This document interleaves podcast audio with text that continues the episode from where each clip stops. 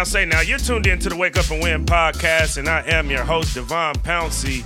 We are here at the Momentum Studio. Spencer Shea, what's going on, my brother? What's up, man? We back Man, at it. The barber did his thing with you today, man. Yeah, he put it together. He looked sharp, He sir. put it together, man. You know, I got a E ESPN Plus appearance tonight, man. I gotta come correct. Gotta you come look. I feel about as good as you look right now. So we're gonna I have a killer. appreciate that. That means it's gonna be a good one. Um, help me if you wish. Like I said, I got a broadcast tonight. I got more broadcasts this weekend. So I ain't trying to waste my voice here on the Wake Up and Win podcast. I got you. But we got plenty to talk about. Let me get, let me get hooked up real quick. We Clear- got plenty to talk about. Yes, Absolutely. do. And uh, well, let's start with some announcements per usual. Um, big weekend this weekend in the Northwest Conference, especially in regards to the Pacific University women's basketball team. You all been listening to the announcements all year long, all season long, but they have officially clinched a spot, one of the four spots in the Northwest Conference tournament. So they will have a postseason. Congratulations to them on that, first and foremost. Go boxers. Absolutely. Go Boxers. Boxers all day. I told y'all at the beginning of this season, though, that of the three teams that I was calling games for in college hoops, that was the team I was most excited for because they were expected to do exactly what they're doing. You were so excited about them that you got me out there trying to watch them. Talking about no, but it, they're great, man. Conference bound from the very beginning. They look Yeah. fantastic. They're they're surging at the right time. It's gonna be a crazy weekend. though. currently currently on a four game win streak. But but here's the thing. weekend. Here's the thing. Just to give you a bit of a scenario of why this weekend is a big one. There's four spots in the Northwest Conference tournament. Obviously, if you win that, you get an automatic bid to the NCAA tournament. This is Division three basketball we're talking about here, though. Um, I do think there's a couple of teams, Puget Sound potentially, and definitely Whitman would get an at-large bid if they didn't win the Northwest Conference tournament.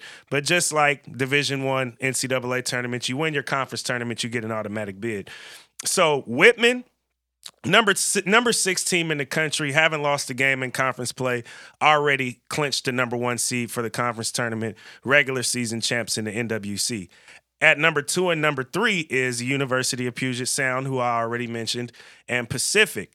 We know that they'll be the number two and three seeds. Now, what it's about is who will get home court advantage because the higher seeded team gets home court in the Northwest Conference tournament. Hmm. They both have three losses currently right now. Pacific still has two games left.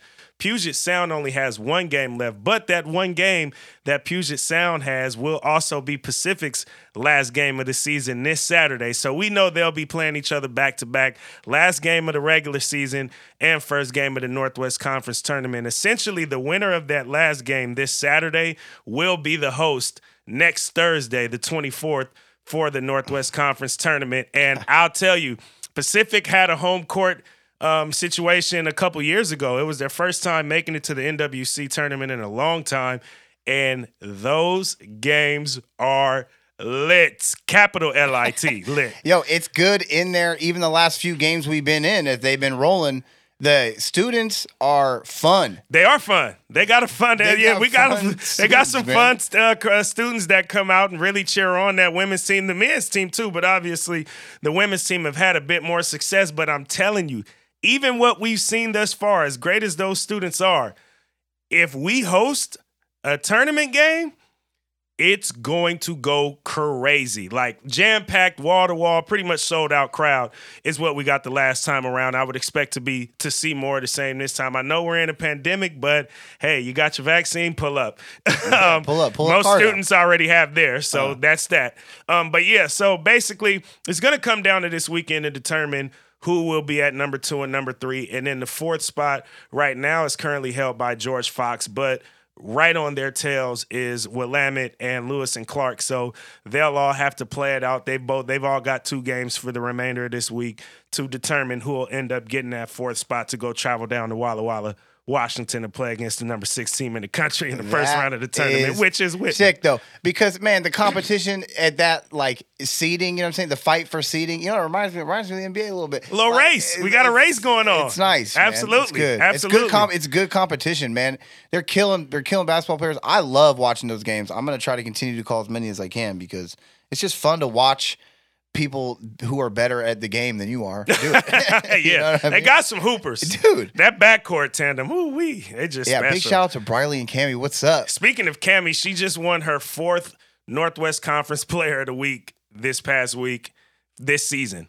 Not in her career, but this season, she's already been Northwest Conference Player of the Week four times after just being honored once again uh, for that particular award. She's if she's not going to be the MVP, I was about to say that's like MVP. it is. She's putting up MVP numbers, and the boxers obviously are really good. But uh, Whitman, Whitman's got a player over there who's been dominating as well. Second leading scorer in the conference, right behind Kami, who is the leading scorer in the conference. And again, Whitman hasn't lost a game in conference play and has only lost one game over the course of this season. So. Big weekend in the Northwest Conference. You all should follow it. I mean, you know, obviously you can tune in on GoBoxers.com this Saturday, and uh, I'll be on the call, which will be tomorrow from when you hear this. Is we'll be putting this out on Friday. But um, yeah, Northwest Conference is is really uh, getting in the thick of it. And the men will play as well this Saturday against Puget Sound after the women's game. But that women's game has a lot riding on it because whoever wins it will be hosting the next week in an NWC tournament, and it gets rocking. I'll see you Saturday night, bro. Absolutely. Tonight, though, which will be before you all listen to this podcast. Terminator podcast, timeline, bro. Terminator timeline. uh, hopefully, you follow my social media because I at least post, you know, my game day post on social media. We'll be at the Viking Pavilion, and this is. In case you don't follow me on social media, you should because sometimes we have announcements the day we come in here and record, but we don't drop until the next day. So if you follow the socials, you'll always be able to stay up to date and current with what's going on as we only do this thing here weekly. But anywho, uh, Portland State playing against Northern Arizona here at home. And then next week will be their final two games. Uh, February 24th against Weber State, you know, Dame's Dame's place of residence back when he was a college kid.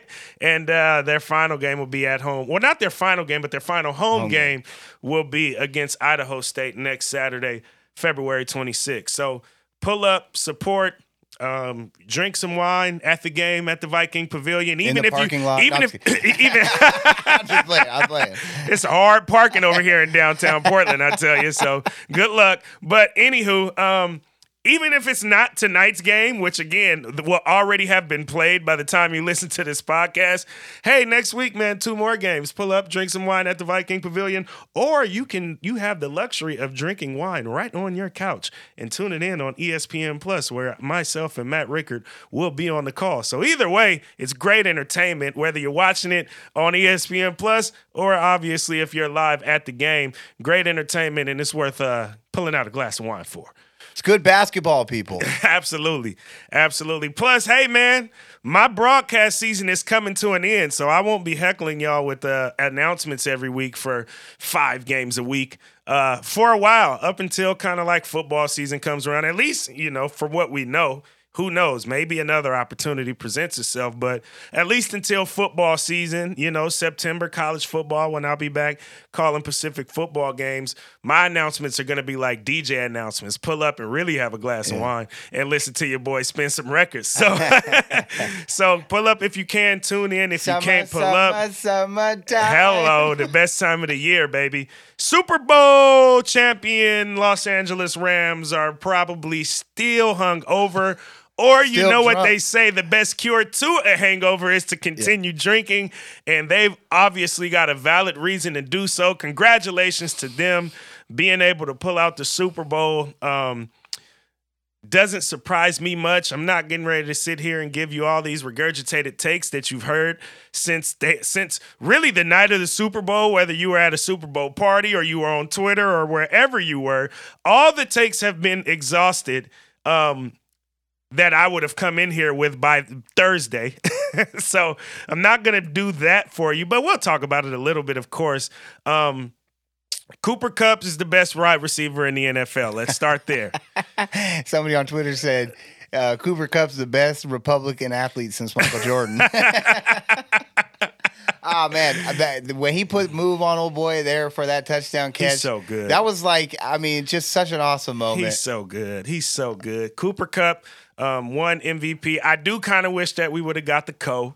I wish Aaron Donald and Cooper Kupp would have gotten co MVP. Again, I completely understand why Cooper Kupp did get the MVP, but obviously Aaron Donald and what he did just on that last possession alone, uh, it gave me MVP vibes right there. So I wish they would have gotten the co, and I don't think anybody would have been mad had they gotten the co. But of course, Cooper Kupp wins the MVP. He deserved it.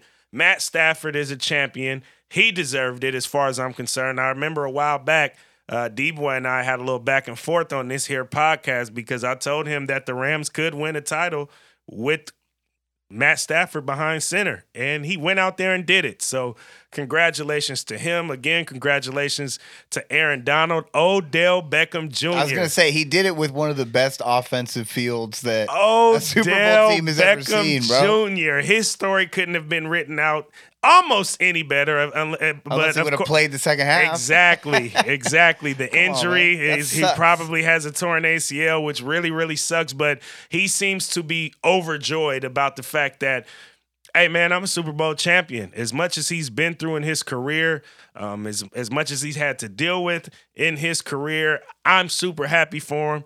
And I think he, I'm sure he wants to stay in LA. Why would OBJ not want to be in LA? Just think about it, y'all. Football aside, especially. But even now, with what they've been able to accomplish, accomplish winning the Super Bowl, that gives you more reason to want to stay in LA. But we'll see how everything Yeah, plays you, out. you don't think he wants to be dancing with LeBron up in the Come box? on, man. You seen Aaron does, Donald bro. courtside after the parade going Come to go on, see man. LeBron. like, come on, man.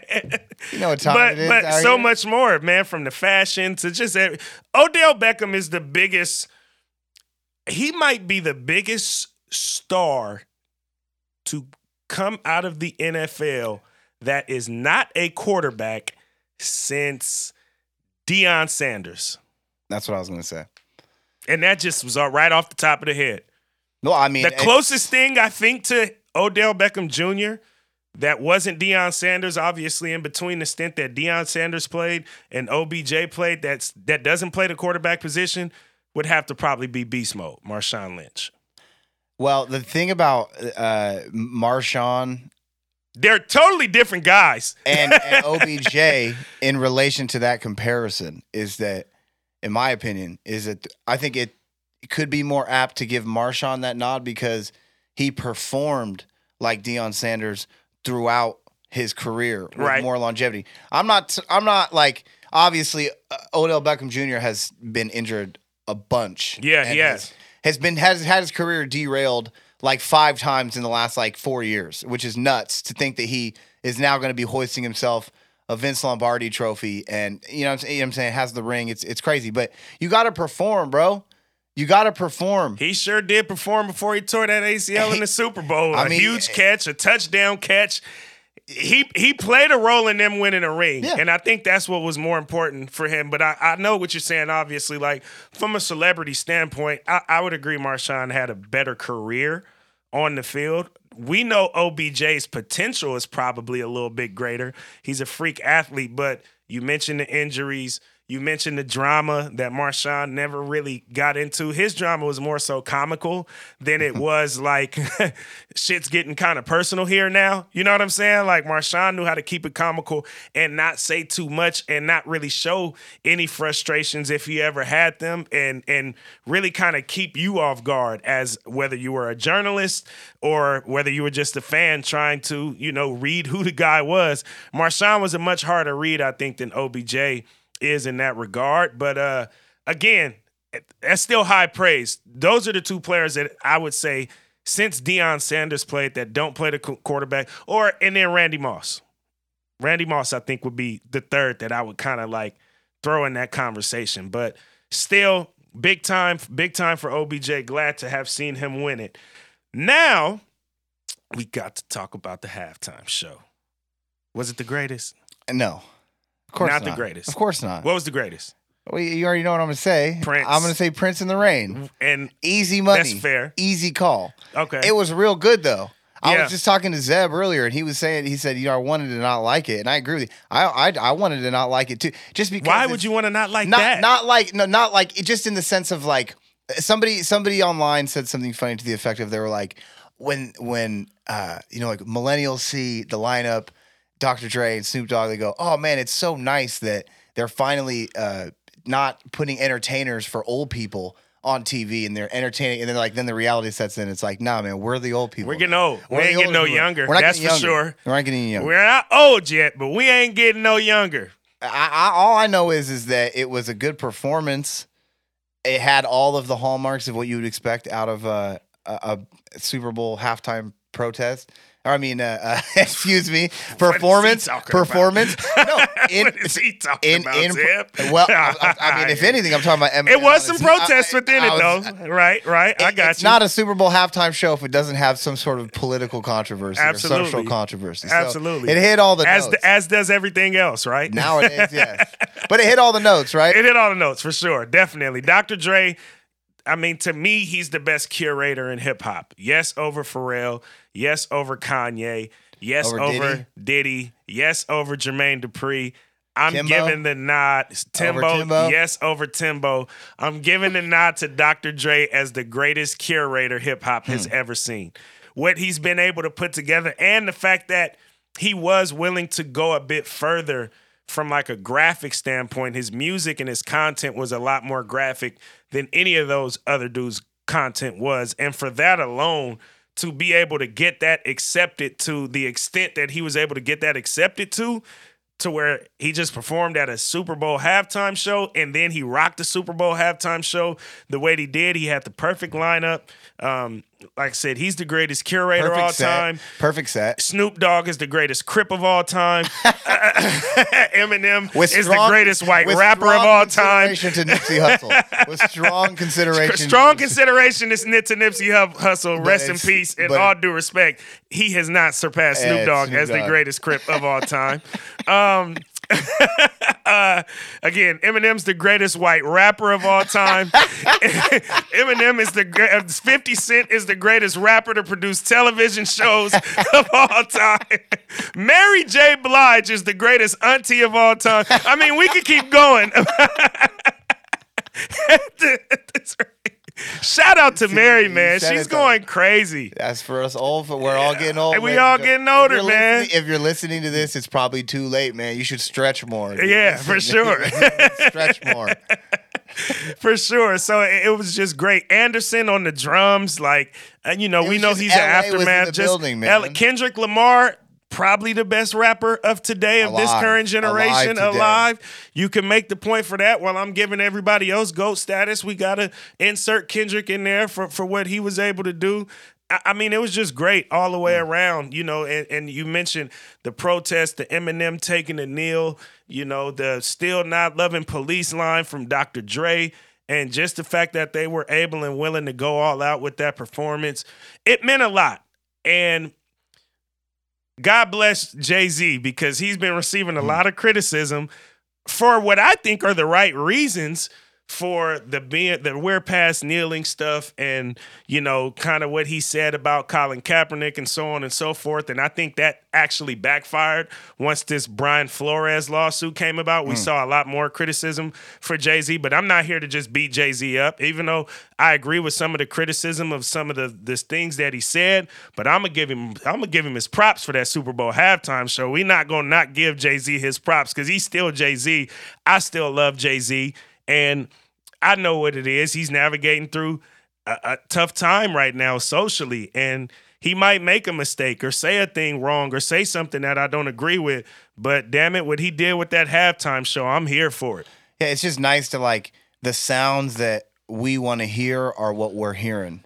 Yeah, You know what I'm saying? Yeah. Music, sonically, musically, uh, politically. That's, I mean, that's it's what you know. The has everyone's been railing about the entire time, and and the, what the fight has been about in its you know inception. It's just representation. Let's Yeah. let's list, let us hear what we want to hear, right. And, and that's Not exactly what, you think is okay for us to hear. what you think you're approving, especially Right. Like, come on, man. Like, if like, especially, dude, especially with Especially that- with the people who are deciding what it is That's what I'm that we saying. want to hear that do- doesn't relate to us in any way, shape, or form. Th- that's oh, we like- can keep going. That's like the type of lineup that if you had, if, I guarantee you, a bunch of execs could have easily come up with, but just somehow still found a way to not do it correctly. Yeah. You know what I mean? Yeah. In that that you just go, okay, well, here are the keys. Because it's L.A., man. You're we're in It's LA, man. It's LA. Uh, you think Dr. Dre? They're going. Okay, so you're gonna come around and park here. He's gonna be like, I know where I'm gonna park. Okay, you're gonna bring yourself here. I know where I'm. I know where the door is. You know what I'm saying? Like Yeah. this is my city, bro. I, I do want to say, and this is going away from that. You know, you talked about protests earlier, and it's something I'm, I'm not going to call Jules right now, but I do want to touch on because we talked about it in the Patreon episode with Jules that we did also put on the main channel, and we said as many journalists were out there in LA, this probably wasn't going to get a lot of coverage. But if it happened, we would at least mention it here on this podcast. The No Olympics folks did go out there um, and do a protest and demonstrate outside of the Super Bowl SoFi.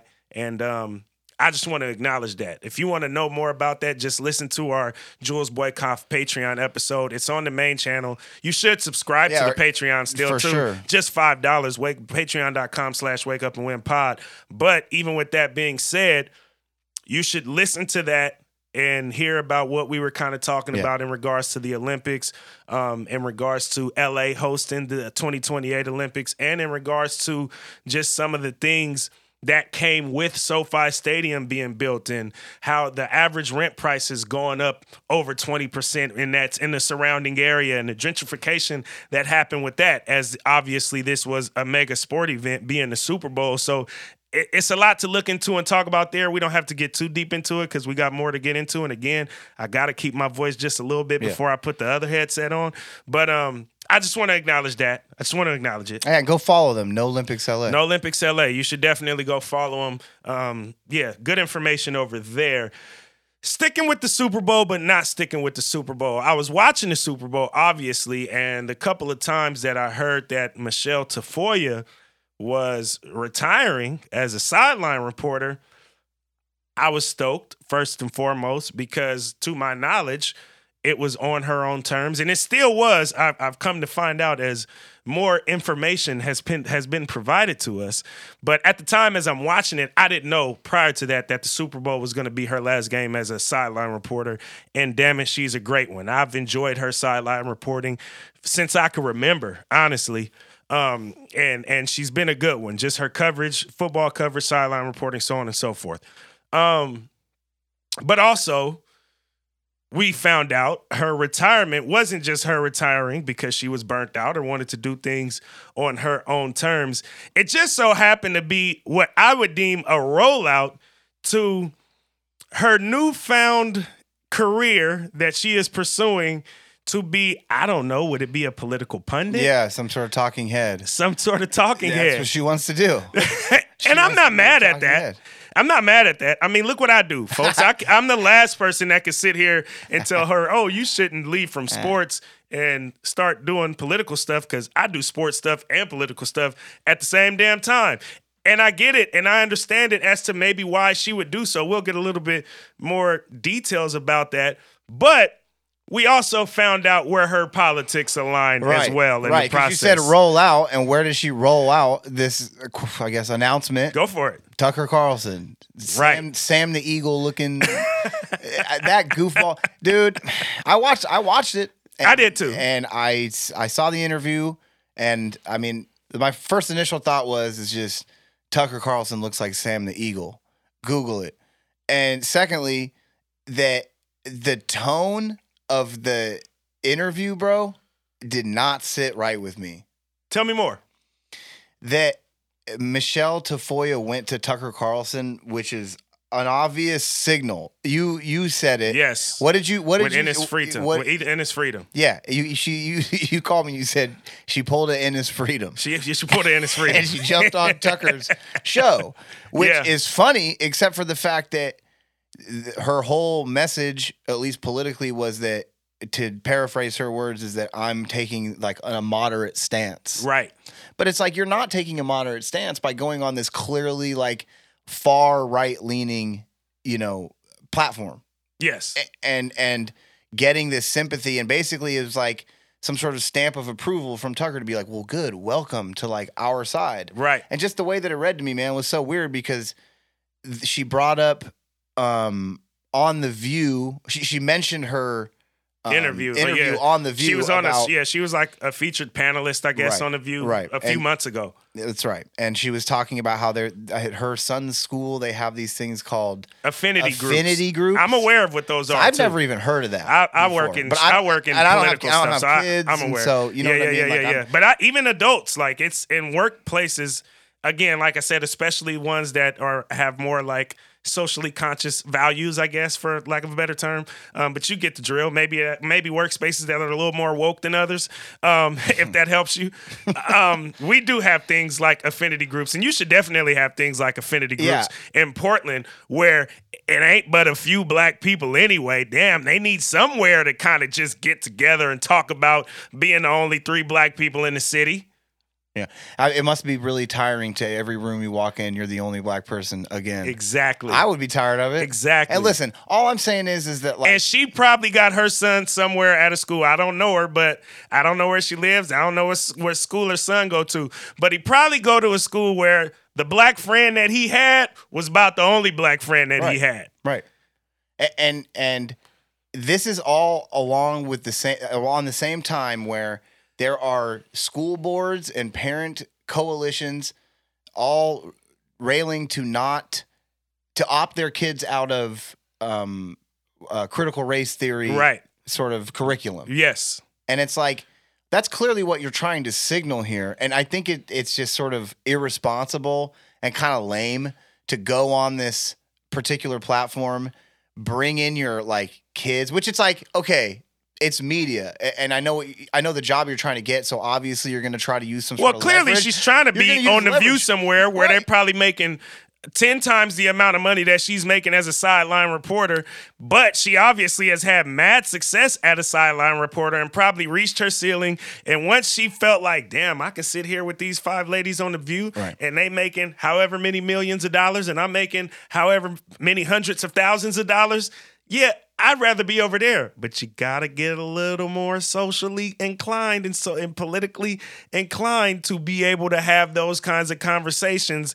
And I guess this is her way of doing it. Hey, dude, she's doing it. She's going to the right people to figure Yeah. out what notes to play, to tug at what, you know, heartstrings. Absolutely, because we're talking about it. Hey, and she and she's talking about the right things too, man. Uh, But again, I just don't necessarily agree. I think it's a little bit suck ass because it's just like you're talking about I'm going to take a moderate stance, but you're obviously signaling a not mo- a, a anything but moderate. Yeah, she she's trying to take what is, I guess, a silent majority stance, and she wants to be able to vocalize it more and speak about it more because, again, she probably wants to get on a show like The View because clearly she has the resume from a television standpoint to be able to do so. But again, if all you've been doing is sideline reporting this whole time, what does that reinvention look like for you to be able to cross over and have some of these conversations?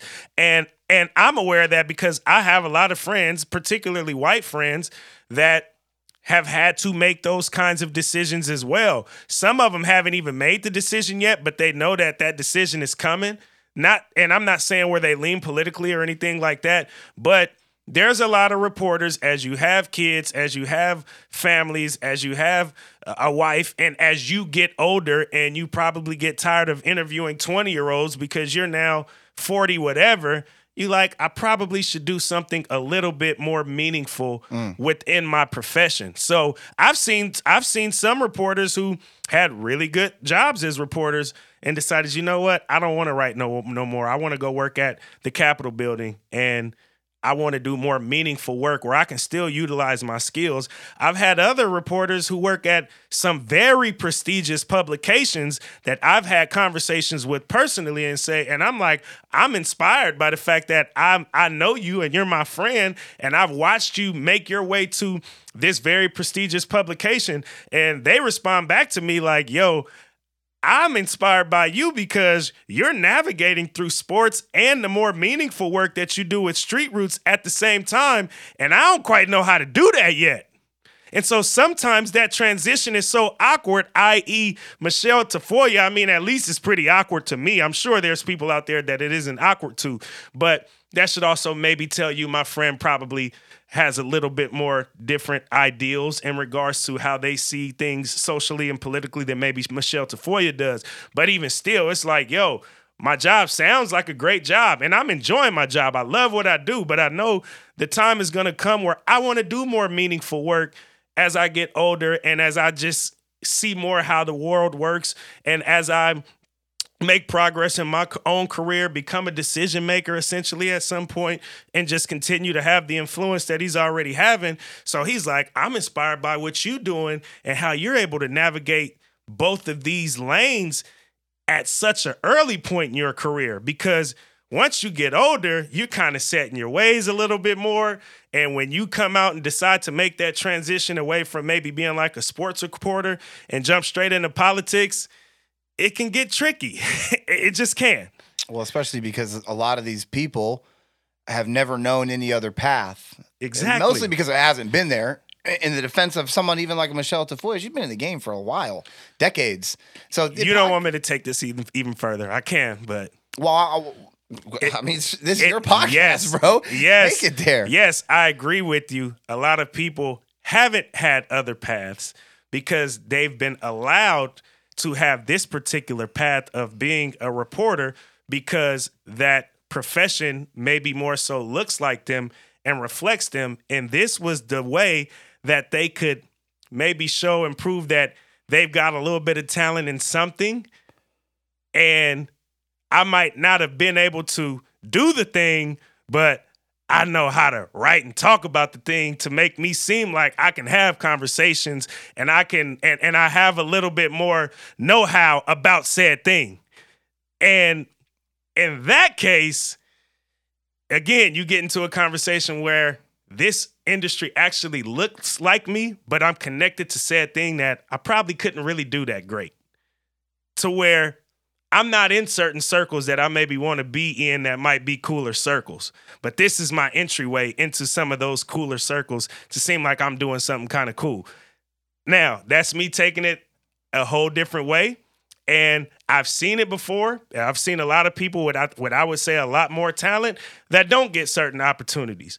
But now when the talent has to kick in a little bit more, and talent isn't just like your ability to do something, but talent, I, I believe, is your ability to adapt because you can navigate through certain things in certain industries, certain ways that you got to take a particular route to be able to at least show you got some talent where some people is like you know what i know how to do the x y and z and i don't have to kind of take this traditional route that might not even look the way that i look or reflect me or, or reflect who i am to be able to get accomplished what i ultimately want to get accomplished yeah, well, I mean that's why it's a nice roundabout way of putting it, huh? I, well, I'm, I, look, that's what I thought Michelle Tafoya was kind of like using that social cachet, right? Propping that social cachet that she has from standing on the sidelines with young black athletes because the NFL is 70% Let's talk about it. And it hasn't ever really been anything other than that the whole time. Let's talk about and that's it. That's why I think it's really irresponsible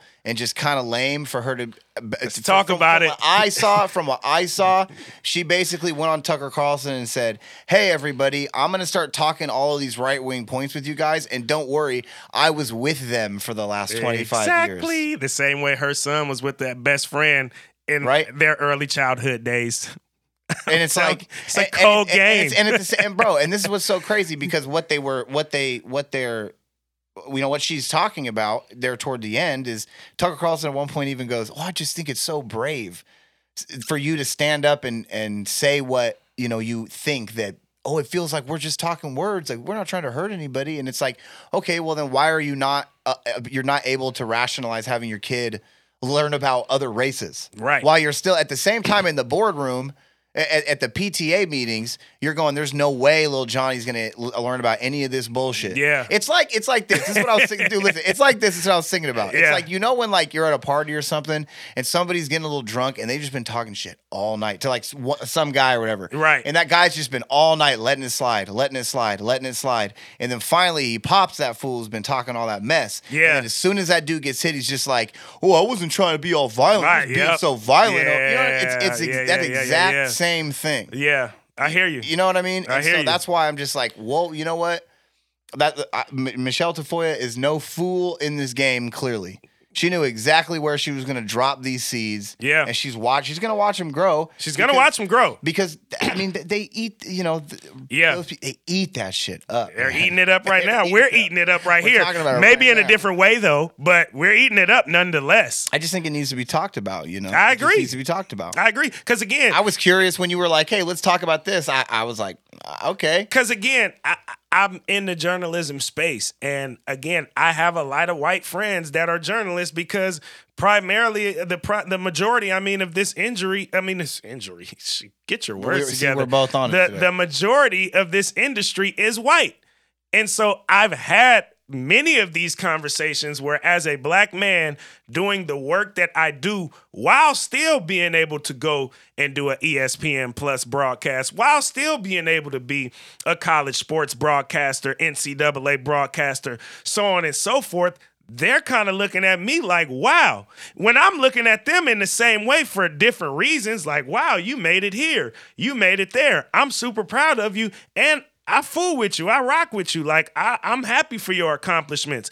But they're like, yo, what you're doing is something that we know we're gonna have to do at some point because again you're gonna start being challenged by your partner you'll start being challenged by your kids you'll start to be challenged in so many different ways where it's like now you just look like you don't even belong here right now so what else can you go do besides this and that's when you transition and we start to really kind of find out who you are in that way and it's not an easy transition for a lot of them to make. And like I said, I'm not here to bash Michelle Tafoya's politics. I don't really care about her politics. I, and and the way I am, like I've obviously been very critical of people's politics in the in the past, and that's not to say I won't be critical of other people's politics in the future. But one thing I've always been confident in, while being critical in other people's politics, is knowing that I'm out here doing the real work. And so knowing day in and day out, I'm out here doing work that most people ain't doing gives me the confidence to and the willingness to maybe speak out about certain politics. But when I'm actively doing the work, i.e., right now, it's like I'm not here to bash your politics because I got Mayor Sam Adams over here, former Mayor Sam Adams, trying to advise current Mayor Ted Wheeler to put all 3,000 people in a sanctioned homeless camp, all 3,000 homeless people Like a- in a sanctioned camp where the National Guard can oversee it with no just craziness. Makes- so so now here we like that- are. That's like an that, that's that's an open air prison, dude. That's what that is, exactly. so What you now here I am working for an organization like Street Roots, and we're like, yo, we got our editorial, you know, our editorial team that wrote an editorial about it. You know, I'm working with my executive director, and we're figuring out advocacy plans, and we're speaking to different politicians because we're trying to find out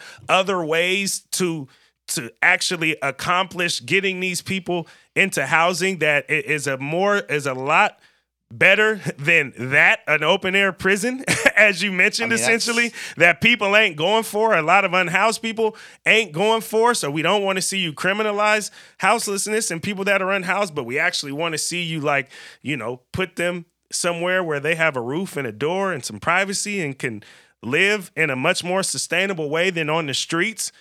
And so now we've got this 3000 challenge where we've got other community members that are giving ideas. I mean, we got so many ideas. There's been hotels and motels bought up by the county. There's been, we had the Project Turnkey, which bought up hotels and motels. We're trying to get the city to do a similar model because there's so many places these people can actually go rather than a sanctioned camp with the, with the National Guard overseeing it. And so when I say I'm actually doing the work, those are the kinds of things I mean and I'm talking about when I'm actually doing the work to where I'm not necessarily here to, you know, criticize her politics, but uh there's a lot going on out here and I'm in the trenches trying to get it done. Yes, you are. Trying to get it done. We're we're gonna keep. We're gonna keep. I'm. I'm trying to rock with you as much as I can, man. I, I, you obviously know more than I do. Uh, you know, it's a it's a ongoing issue every day. You know, I was I was gonna tell you about uh, that. Um, you know, you're saying that you're getting commended by people who are looking at you saying, "Oh man, I, you know, it's very brave of you to Yeah. go out and try to eh, eh, you know circumvent these new." frontiers Yeah. that have no real rubric to to base off of For sure. and it's like, yeah, it is scary. It is a scary thing. You know, they call ESPN people that work there. They call it the mothership. Yeah. You know, and Yeah. it's because there are these major media hubs and these major hubs of thought. You know what I mean? Because they're really they're they're just institutions of of thought. Mm-hmm. And to jump off of like the Titanic or something Yeah. into the freezing ocean with probably nothing but a, a boat or a piece of driftwood, it's like you're gonna have to kick. Yeah. And a lot of these people don't want to kick. They don't want to kick.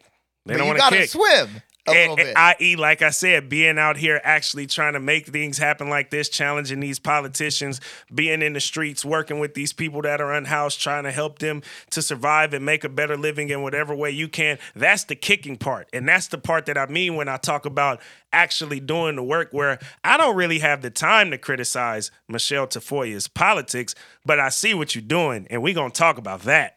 we go, I see what you're doing and we're going to talk about that because it's not going over my head and I don't want it to go over many others' heads, especially when you're angling it from a way that you're representing a more moderate and a silent majority group of people to act like there's a whole lot more people that feel the way you do. And sure, there is a significant amount of people that feel the way you do, but don't try to use that because there's a significant amount of people that don't feel the way you do to try to sway the people that don't to come to your side as if what your side and the stance that you take is the more middling, moderate, and majority, and people should join this wave over here. You're not slick. Yeah. We see what you're doing. Exactly. It's it's not cool to try to. Na- I mean, that's what she was getting in, in an argument with Whoopi about in the first place. Yes. And it was the On The View. And, and look what happened. She said, uh, "Yeah, I, I just don't know why we have to have these conversations."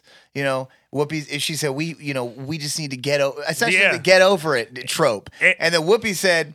Well, we need white people. We need you, you white people. but that's basically Yeah. what she said to do something about it. And before she even was able to get that sentence out, here go Michelle Tafoya just talking over. I know that Yeah. it's like subtle stuff like that, but it's just like, bro, you're not. You know what I mean? Stop trying to advocate for these. It's just like this Sam Adams thing. Yeah. It's just like this Sam Adams Yeah. thing. He, he tries to backpedal off of just this preposterous statement and go, well, we can't all kick ideas. And it's like, actually, you know what? Yes, we can all kick ideas. Yeah, Are you going to sure. shut the fuck up and listen now? Yeah, All right, exactly. cool. Because that's the problem. Sorry, I don't mean to. That's you know the problem. mean? No, it's good. That's you know the problem because a lot of them don't listen. Because if you were listening, the people that you would go to about trying to find solutions are the actual people that are unhoused and Yeah. that are that we're trying to find solutions for. They're facing the problem That that, you're fa- trying to figure out how to, uh, not not solve. Instead of by the saying way. some crazy, It's never craziness. solved, by the way. It's the, never. the verbiage is always like deal with or like you know what I mean. It's like that Right. sort of. It's just the language. At is- least get us out of a crisis. We're currently in a crisis. Yeah. And that's the thing. It's like we're not saying that the problem is just gonna go away, but just kicking the can down the road Mm. to some camp and thinking folks ain't gonna figure out a way to get out of that camp. Or else they have to get arrested and be criminalized because they don't want to be there. Nah, that's not good enough. That's not good enough.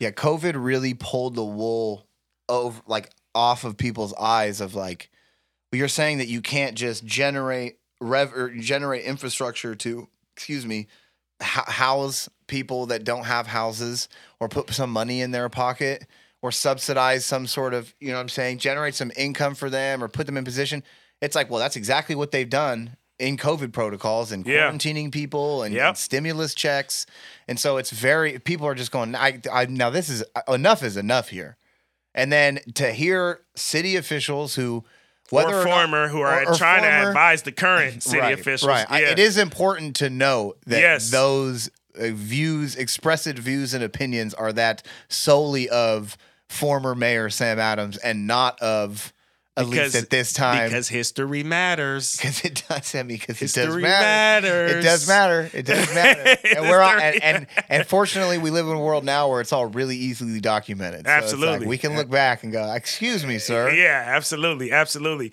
Um, also, sticking with, I guess, homelessness now. I love how we just transitioned out of Michelle Tafoya into real stuff that we actually out here doing and not talking about because we agree with it or don't agree with it. Nah, we out here trying to get shit done, baby.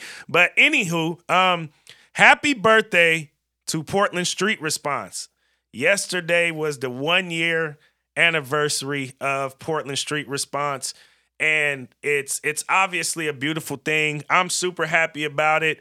Um, you know, to be able to see that now what started as a dream, honestly, and I've been there since the start of that dream, what started as a bomb editorial written by Emily Green in Street Roots about what this alternative police model, or it's not a police model, it's an alternative model to policing because it's not policing, um, to see what this could ultimately be and become, to to remember the days of you know her editorial catching steam, and now Kaia, our executive director, and I are like, wow, this thing is actually catching momentum. What do we do now? And so we think up, let's do surveys. Let's have our street roots vendors go out there and survey their unhoused neighbors, neighbors, and, and ask them questions of what a particular model like this could even look like. Because for one, it's trauma informed. We don't want to come up with a suit and tie trying to ask people in their tents or near their tents what they feel about uh, alternative model policing. I mean, that just sounds weird coming out of my mouth saying it that way. Better yet, actually doing it that way. But to be able to have vendors go out to other unhoused people, their neighbors, and and and gather all of this data and information.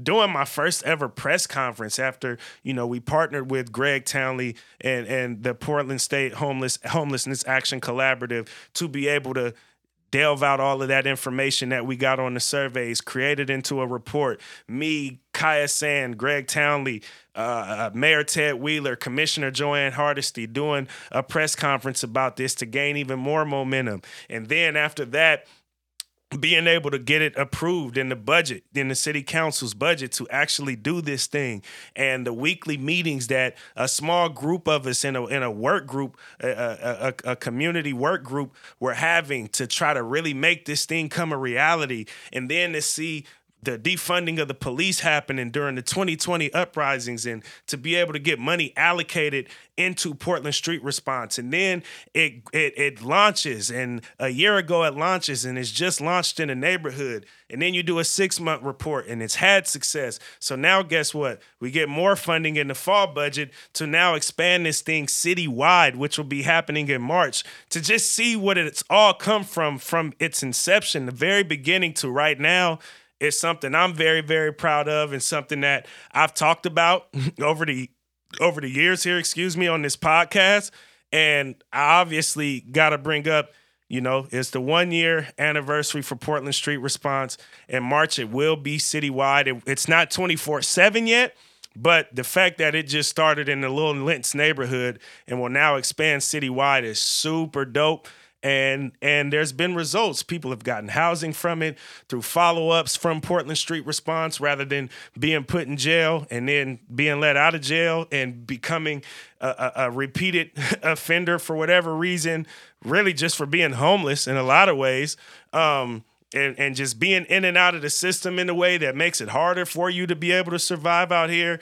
It, it's just had a lot of success thus far and it's something that I'm more proud of than anything I've probably even done in sports. And I've been able to do a lot, but that right there, being a, a part of the creation of that is something that I'll hold near and dear to me forever. And to see it having the success it's having is super duper dope. So Portland Street Response is expanding citywide next month after only, you know, going for a year so far. Yeah, it's dope. I, I know a lot of people who own businesses and, you know, obviously other just community members and – they have had criticisms in the past over, you know, sort of these types of programs, street response style, you know, alternative policing, in that they're sort of inactive. excuse me. And I mean, you guys got that thing off the ground, budgeted, put well, together, packaged. Well, let's be clear. Let's be clear. We've never really had an alternative to policing either. And that's something that must be acknowledged. It was over 100 years before Portland Street Response became a thing that we've had an alternative model to policing than policing. So a lot of people look at it like they've had this thing and it just didn't work out because it was some whatever kind of a thing.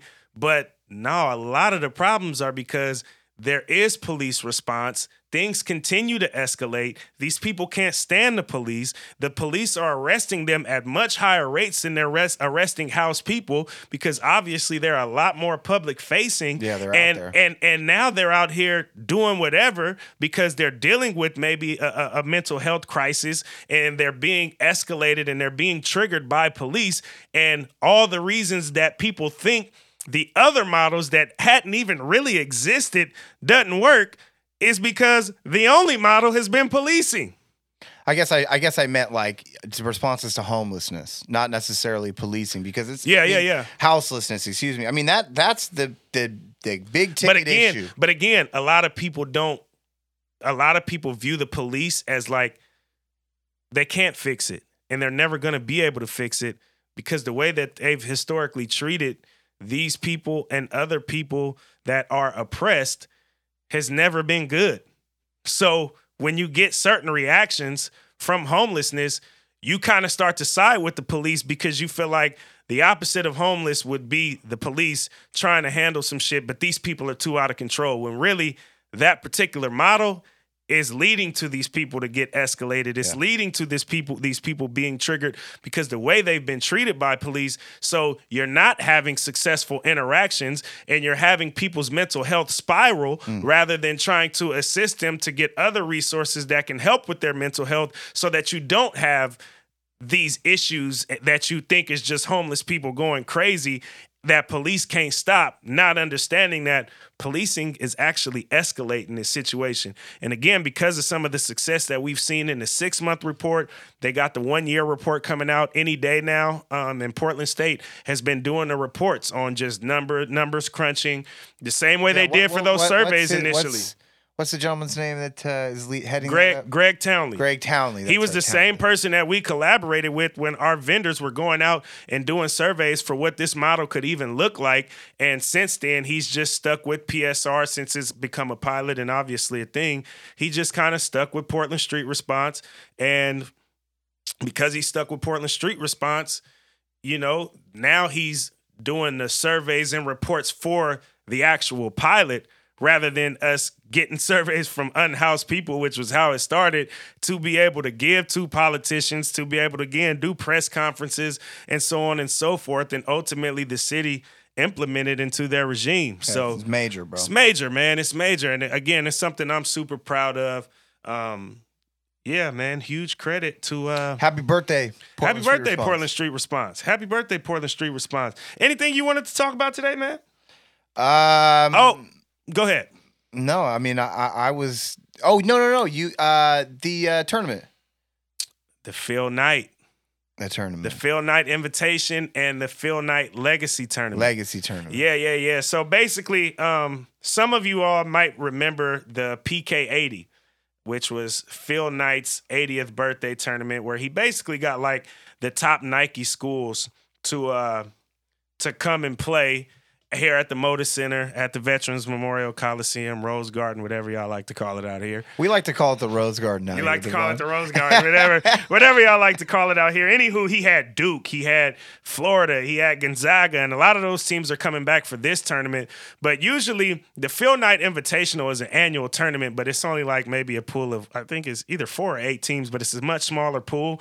Well, this year it's a bigger pool, and it's going to be men's and women. So you'll have Yeah. UConn out here for women's basketball. UConn is gonna be out. UConn is going to be here in Portland playing When in the saw that, And then what I love, obviously being here locally, all the four local Division One schools, Oregon, Oregon State, Portland, and Portland State, all playing it.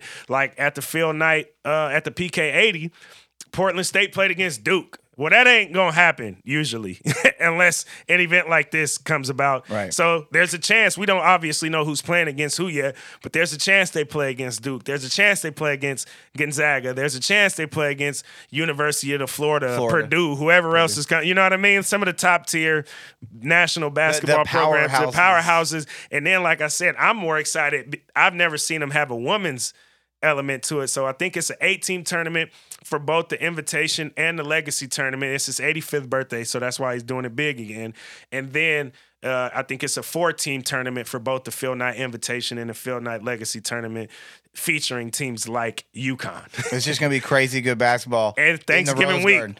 It's gonna be sick. it's gonna be sick. Because it's and, awesome. And, and I was there at PK And, 80. and you know what? Not a lot of people were there. I was there. In in terms of like, there was a bunch of available seats to go sit there and watch some high grade, basically top flight basketball. The The accessibility, The closest thing you'll get to NCAA tournament basketball, man, the ac- and the accessibility is like way beyond anything that you would even sniff in, Yeah. in those big tournaments. You're Yeah. you're it's you're just at the garden, at the Rose Garden, just hanging out. Like it's It's it's, lit, bro. very chill, bro. I'm I mean, it's you, it's it's it's definitely a, a situation to check out if you love basketball, especially. So so let me just go right here. I'm gonna read the teams off. The 2022 Phil Knight Invitational, one of 11 college basketball events owned and operated by ESPN, will feature eight men's teams and four women's teams. The men's teams are Alabama, Iowa State, Michigan State, North Carolina, Oregon, Portland, UConn, and Villanova, while the women's field features Iowa State, Michigan State, North Carolina, and Oregon. The 2022 Phil Knight Legacy, hosted by Rip City Management, will also feature eight teams and four women's teams. The men's teams are Duke, Florida, Gonzaga, Oregon State, Portland State, Purdue, West Virginia, and Xavier, while the women's teams will be Duke, Iowa, Oregon State, and UConn. That's fire. Yo, if Oregon State plays UConn, that's gonna That's be a sick game, boy. And the games this year will be held. It'll be held at the Moda Center. It'll be held at the Veterans Memorial Coliseum, and I think because they expanded, it'll be at the Chiles Center as well at University of Portland. oh yeah. It's gonna be so Oh, Thanksgiving. that's right up the road. Be I could- fire. Oh. Yeah, right, right down the Oh, street. wow, From, yeah, wow. yeah, that's gonna see, be fire. See, you know what, man? You know what's so great about that tournament, man? It's just the exposure to. I, I would argue that that PK eighty was an integral part of just elevating the spotlight and the exposure on Portland basketball, the state school especially, because look where the Vikings are at now, where they have potential to go. Yeah. it's it's killer, man. Phil Knight, man, that dude. Say what you want, man, but he really rides for the sport, and he yeah, he's shit out of it. yeah. I mean, uh, he's, Nike. Yeah. it's He has Nike. to- he has to. not It's much his more to say. It's kind It's of his, his business, business. right? Exactly. It's for what it's But I worth. mean, 85 years old, you ain't got to do nothing. Yeah, he ain't got to do nothing. Yeah, but he, my he's- 85 yeah. on and my he'll be. I mean, obviously, God willing, he'll be there. Yeah, Like he was there at the PK eighty, attending those hands games, and kissing babies. bro. Absolutely, absolutely. Well, that's all we got for this week. Um, you know, we might do a Oh, quick 10 to 15 minute Patreon spot. Real quick 10 to 15 minute Patreon spot. Again, I got to go broadcast tonight, so I got to get out of here soon. On that note, we're going to leave y'all the only way that we know how, and that is to stay woke and go Go win. win.